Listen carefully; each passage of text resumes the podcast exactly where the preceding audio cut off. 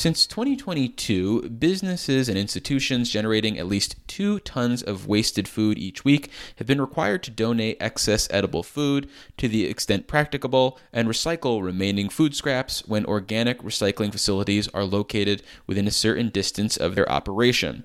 For an update on this program, as well as an effort to collect donated venison, we're joined once again on the Capitol Press Room by Sally Rowland, Chief of the Organics Reduction and Recycling Section at the State State Department of Environmental Conservation.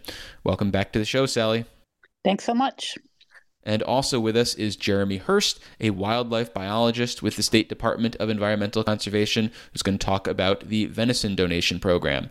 Thanks for joining us, Jeremy. Yeah, thanks for having me. So, Sally, at the end of October, the state provided an update on food donation efforts stemming from New York's food donation and recycling law where are we at this point in the implementation uh, of this law? I imagine you're going to say we've collected millions of pounds, uh, but how many millions? Yeah, we're very excited. We just surpassed the 5 million pound mark. That's 5 million new pounds of food donations uh, under the food donation and food scraps recycling law, mainly due to our partnerships with Feeding New York State. We provide them funding and they are out there kind of looking for new donations from large generators, the grocery stores, and what have you. It's been uh, phenomenally successful so far. And can you quantify what 5 million pounds of food means? I mean, how many people are we potentially talking about, or how many meals does that represent? That's uh, millions of meals. Yes, it could represent millions of individual meals, or for a number of people for months at a time. So, yes, it's a great boost to the program. The nice thing about it, too, is it's all different. We're certainly gearing up for more fresh fruits and vegetables through this program. So, this is more and more of that kind of good edible food, if you will, that's available that wasn't in the past. It also seems like the amount of food collected has really ramped up since the first year uh, of implementation. Is that fair to say? Yes, it took us probably six months to hit 1 million, but then less than eight months to hit the next 5 million. So I think Feeding New York even was surprised of how quickly, once they kind of went door to door, store to store, of how much interest there was, how much material out there available for donation. Yeah, what do you attribute the uptick to? Is it just about awareness of the responsibility and the opportunity to donate? Does it have to do with collection efforts? What do you blame it on, I guess? yeah, I think it's a combination of things. One is these large generators are now aware of the law and that they have to donate. But beyond that, I think there's a lot to be said where Feeding New York State actually goes store to store and meets with those store managers. So even if they were donating before, so they're donating bread or something like that, they may not realize there's so many more materials in that store that are still good food to be. So even a store that was donating is now donating so much more. But you do raise a good point. The next step is we have to get that donated food from the store to the food bank. So we have a program now with Feeding New York State to buy new trucks and equipment and staffing to make that happen. Well, we've been talking about food donations from businesses and organizations, but I want to turn to your bailiwick, Jeremy, and that's uh, the food donations from hunters in New York, specifically meat from deer that they've collected. What opportunities are there to donate venison, and is this a new initiative for the state? Well, there are actually lots of opportunities, and it's not a new initiative. There has been a venison donation option for probably going on close to 30 years in New York State. And it started with an organization called Venison Donation Coalition. Feeding New York State now has also been involved for quite some time. And so these are efforts that uh, provide an outlet for hunters to donate the deer that they harvest through a local processor. And so that would be someone who, as a business, is processing that deer carcass into edible venison and cuts of edible venison that then get transferred to a food pantry and available for, for local public to use. And it's my understanding that this is not just a, niche donation. I, I, believe I read that nearly 40 tons of venison are donated each year. Is that correct? That is correct. We're not precise on that number, but it is many tons. So roughly 80,000 pounds a year gets donated by hunters to to New York public and, and families in need. Uh, there are some smaller organizations as well that do some things locally. And of course, hunters are very apt to share their harvest with friends and neighbors as well. So, on the whole, there is quite a lot of venison that gets donated to families in New York State. To put it in context, 40 tons or 80,000 pounds is a, a, fairly small fraction compared to the 5 million pounds that you were just hearing about. Overall, in New York, hunters harvest about 10 million pounds of venison a year. And so there's room for growth there. And we're encouraging hunters to continue to, to donate.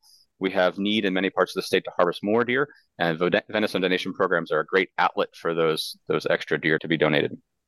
Now, if someone does want to donate deer meat, are there limits to say how many deer that they can potentially hunt in New York State? And if so, are these donated deer exempt from that? And if I'm showing my ignorance as a non-hunter, you know, please scold me off air. No, that's fine. It's a great question, actually. Um, so hunting is highly regulated, and we set objectives for what we want to achieve for harvest based on the need to allow deer populations to grow or to decline in different parts of the state.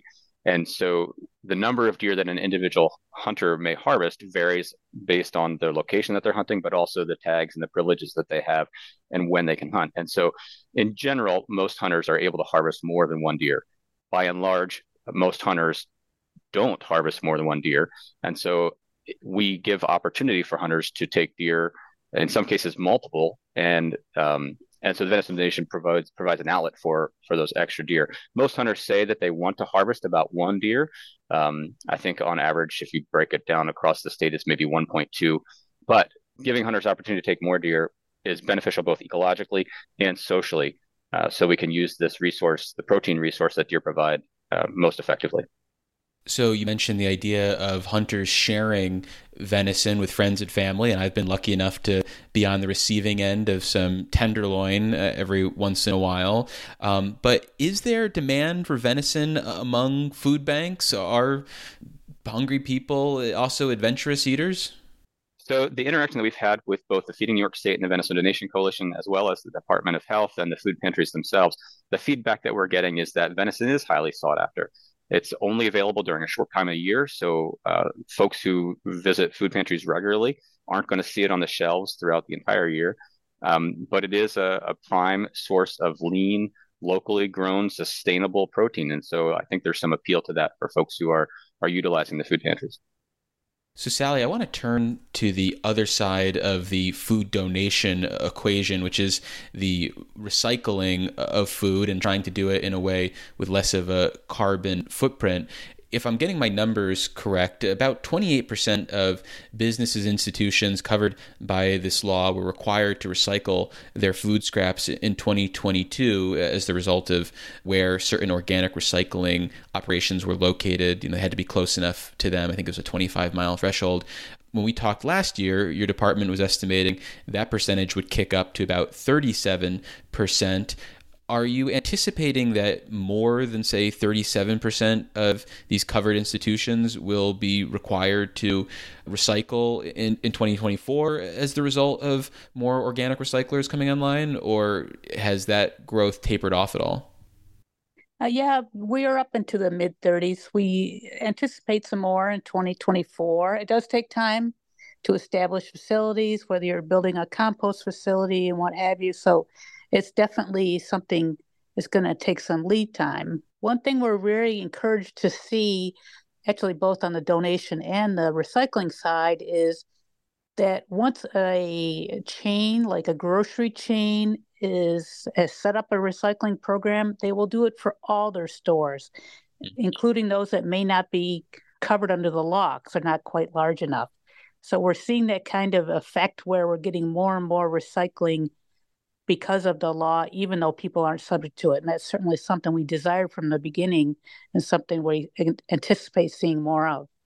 The 25 mile threshold that I referenced was put in place to make sure that the law wasn't too onerous so that businesses weren't having to go too far in a potential burdensome way to recycle their food.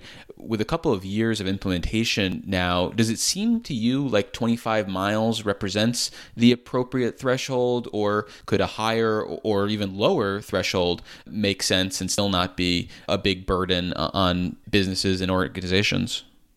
Frankly, I don't think we need a threshold. We already have provisions in the law for waivers based on cost. And what we see in practice is because we deal with these larger generators, they tend to hire a company that will pick up and take it to a central location for recycling, which could be 100 miles away, depending on that company's that recycler's activity. So it's not really a mileage issue. It becomes more of a where do they have facilities available? What companies own it. And again, since we have those waiver provisions for costs, we don't really see the need at this point. So, if you wanted to do away with the threshold, though, you'd need the legislature and governor to sign off on something, right? That's not something that is under your regulatory authority. Exactly. Yes, that would take a change to the law.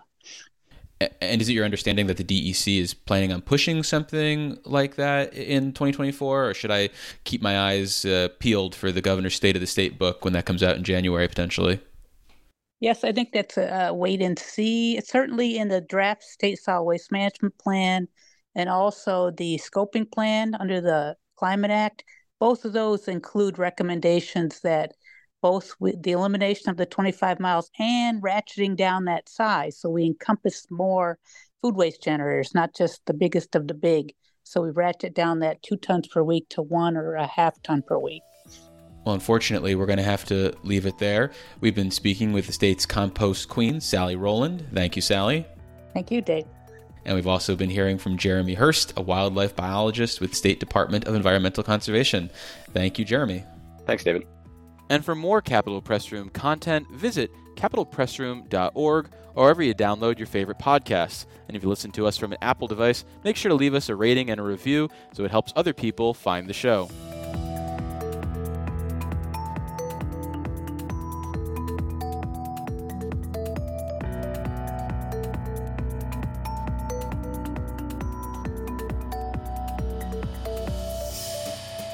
Support for the Capitol Press Room provided by the New York State AFL CIO, a federation of 3,000 unions fighting for working people by keeping New York State union strong. Visit unionstrongny.org for more information.